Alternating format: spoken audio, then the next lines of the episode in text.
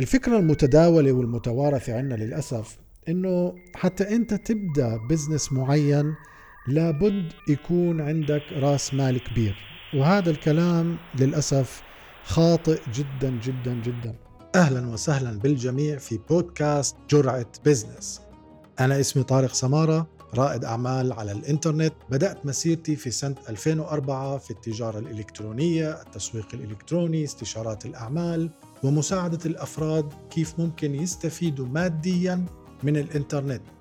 في هذا البودكاست بشارك معكم كافة الخبرات اللي اكتسبتها خلال مسيرتي العملية وكيف تمكنت من أني أنتقل من حياة الوظيفة التعيسة إلى أن أكون صاحب عملي الخاص.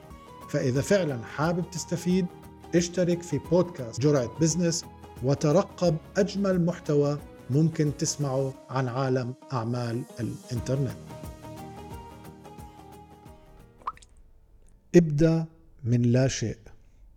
ابدأ من ولا إشي. ابدأ من الصفر. بغض النظر عن الفكرة أو المشروع اللي أنت حابب تبلش فيه سواء كان بيع المنتجات الملموسة ال e-commerce أو التجارة الإلكترونية أو كان بيع خدمات أونلاين أو منتجات رقمية أنت لا تحتاج لأي رأس مال وقطعا لا تحتاج لرأس مال ضخم.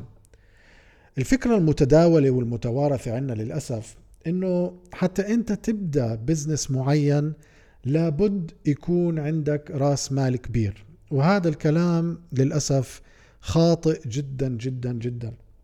هل تعلم إنه أنت بإمكانك إنه تفتح مؤسسة فردية اللي هي أصغر نوع من الشركات؟ على سبيل المثال خلينا نحكي هون بالأردن. حتى تفتح أصغر نوع من الشركات اللي هو المؤسسات الفردية راس المال المطلوب أو اللي بيطلبوه منك الوزارة المختصة هو 15 دينار أردني فقط اللي هو ما يعادل تقريبا 21 دولار. فأنت بهذا المبلغ اللي جدا بسيط ممكن تفتح شركة أو ممكن تفتح مؤسسة فردية. طيب انسوا الأردن. خلونا نحكي عن أمريكا.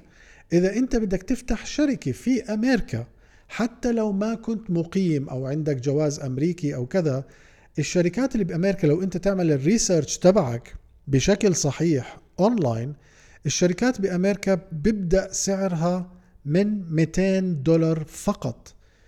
ولكن شو اللي بيصير عندنا لأنه إحنا المتعارف والمتداول عليه إنه حتى أنا أفتح شركة لازم أكون ملياردير لازم أكون مليونير لازم يكون معي فلوس لازم يكون معي مصاري لازم يكون معي investment لازم يكون معي رأس مال. لا هذا الحكي غلط. هذا الحكي غلط يا جماعة.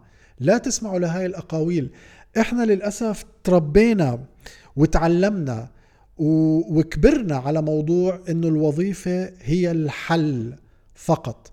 أنا مش ضد الوظيفة by the أنا مش ضد الوظيفة. إذا أنت في وظيفة بتحبها تعشقها مرتاح فيها مبسوط فيها بتحب مديرك بتحب الموظفين والزملاء اللي معك أنا أول واحد بشجعك تكمل بهاي الوظيفة. ولكن إذا أنت بوظيفة تمقتها وتكرهها وبتكره الساعة لما تصحى أنت الصبح ورايح عليها يعني يمكن في بعض الناس حاليا ممكن يكون بسمع لهذا البودكاست وهو في طريقه إلى الشغل. إذا أنت بتحب شغلك الله يبارك لك. ولكن إذا ما بتحب شغلك فهون تكمن الطامة الكبرى. لازم تعرف إنه في عندك بدائل. ولازم تعرف إنه أنت مش شرط ابدا تكون مليونير حتى تبدأ إشي مختلف أو تعمل side hustle أو side income أو دخل إضافي بجانب عملك الحالي. لازم تكون متيقن وتعرف هاي الشغلة تماما خصوصا بعالمنا الآن. الإنترنت متوفر في كل ركن من أي بيت سواء كنت ثري أو كنت فقير جدا. أنا متأكد إنه أنت حاليا معك smartphone معك موبايل ذكي معك هاتف ذكي. ممكن تدخل كافة أقاصي الأرض بدون ما تتحرك خطوة واحدة باستخدام هاتفك الذكي. فليش ما تستغل هذه الجوهرة وهذا الأست والأصل العظيم اللي بين إيديك؟ ليش ما تستغله حتى تعمل منه المعجزات؟ أنا هون الفكرة. وأحيانا وكتير ببين على نبرة صوتي أو بفيديوهات اليوتيوب إنه فعلا بنحر وبعصب جدا إنه في كتير ناس مش عارفين شو يعملوا. يا أخي ما أنت معك سمارت فون بين إيديك موبايلك بين إيديك. بدل ما تشوف فيديوهات بسس أو فيديوهات خليعة أو نكت أو أشياء ما إلها أي طعمة حاول بس ليوم لمدة ربع ساعة يا سيدي بالأسبوع اعمل research اعمل search بحث على جوجل بالعربي أو بالإنجليزي إنه كيف ممكن أبدأ business online كيف ممكن أعمل إشي؟ كيف ممكن أعدد مصادر دخلي؟ هلأ إحنا الوضع هي اللي صار إنه كورونا كشفت العديد من الأوراق ولكن هاي الأوراق already موجودة من أول. هو مش إشي جديد إنه أنت لازم يكون عندك عدة مصادر دخل حتى توصل للحرية المالية. هذا إشي قديم جدا. ما في حدا بصير multi مليونير أو multi ملياردير بمصدر دخل واحد. لازم يكون عندك عدة مصادر دخل. فالفكرة المتوارثة عندنا إنه أنت حتى تبدأ ال business الخاص فيك لازم تكون مليونير. هاي الفكرة غلط. ممكن أنت تبدأ شركة بأقل رأس مال ممكن. أو ممكن تبدأها بصفر رأس مال باستخدام اللابتوب اللي معك أو ال smartphone الموبايل اللي معك. كل هاي الأشياء إلها access أو إلها صلاحية دخول على عالم الإنترنت على عالم اليوتيوب على عالم ال social media. بس بدك تغير طريقة تفكيرك وتغير ال mindset تبعك إنه تفكر بطريقة مختلفة حتى أنت تبدأ بالجانب الآخر. بدل ما تكون content consumer تصير أنت creator و content creator بغض النظر عن ال business اللي أنت بدك تعمله. لازم تفكر خارج الصندوق ولازم تقيس موضوع إنه حتى تفتح شركة ما مش مضطر يكون عندك رأس مال ضخم نفس الإشي ممكن قياسه على عدة جوانب متعلقة بال business وخصوصا لما نحكي عن business online أو business موجود على الإنترنت. فمثلا خلونا ناخذ مثالين طبيعيات جدا. إذا أنت بدك تبدأ business عمل تدريبي أو استشاري أو تعطي دورات أو استشارات أو تبيع خبرتك ومعرفتك اونلاين فأنت أول سلاح عندك موجود بين إيديك اللي هو الموبايل. قنوات ال social media بالكامل موجودة ومتوفرة ومتاحة بين إيديك وهي مجانية وممكن تعمل تسويق من خلال المحتوى بشكل مجاني تماما اللي هو ببساطة تبدأ تنشئ محتوى على ال social media platforms اللي انت بترتاح عليها. ومن هذا المحتوى الناس راح يندلوا عليك راح يعرفوا انه انت خبير ومتخصص في مجال معين وبالتالي ممكن يطلبوا منك استشارات مدفوعة معينة. فانت بتبيع خبرتك ومعرفتك بمقابل مادي. هلا ناخذ النوع الآخر. إذا بدك تبيع منتجات physical ملموسة اونلاين يعني تعمل e-commerce أو تجارة إلكترونية ممكن تبدأ البيع على المنصات الكبيرة. مش شرط أنت تعمل your own website وتعمل موقعك أو متجرك الإلكتروني الخاص.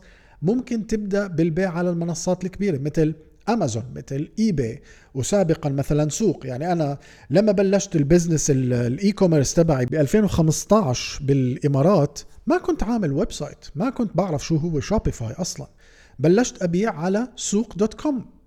وبرضه قبلها ب 2010 لما عملت الفوفوزيلا الفيديو موجود على يوتيوب برضه كنت أبيع على سوق dot com. فالفكرة إنه أنت ابدأ حاول شوف منتج معين جيب منه كميات متواضعة جدا جيب منه خمس حبات جرب بيع على أمازون على اي باي على سوق dot com. دور على يوتيوب كيف ممكن تبيع على هاي المنصات. لا تخلي العائق عندك إنه أنا ما بعرف. بعالمنا الحالي ما في إشي اسمه ما بعرف. بدك تعمل search على يوتيوب بدك تعمل search على جوجل. فبالنهاية كل إشي ممكن يصير. طالما عقلك بفكر بالأفكار اللي موجودة حاليا داخل راسك فأنت قادر أنك تحققها على أرض الواقع. وبعدين بالنسبة لل e-commerce ممكن برضو تجيب products معينة تشتريها من مكان معين من مكان رخيص الثمن إلى آخره وتبيعه في مناطق ممكن تبيعها بأسعار أعلى. وممكن أكيد تعمل drop shipping لأنه drop shipping أنت ما في أي داعي إنك تشتري بضاعة بشكل مسبق. أنت بتاخذ الصور بتحطها على متجرك. again كل هاي المعلومات ممكن تشوف ال details تبعتها على يوتيوب. خلاصة القول والمقصود من هذا البودكاست اليوم إنه أنت لابد أن تتوقف عن وضع الأعذار. لا تضلك تحط أعذار. إشي ما بتعرفه بكرة بتعرفه. بتعمل research الإنترنت موجود جوجل موجود يوتيوب موجود وكلها مصادر مجانية متاحة بين إيديك أنت. بس بدك تعرف تستغلها بشكل صح. وآخر إشي بدي أحكيه إنه كلنا بدأنا من الصفر. إذا عجبتكم هاي الحلقة بتمنى تشاركوها مع الأشخاص الآخرين اللي قد يكونوا مهتمين بالمواضيع اللي بطرحها في البودكاست. وأكيد لا تنسى تشترك في البودكاست جرعة بزنس. كان معكم طارق سمارة وأراكم بالحلقة القادمة.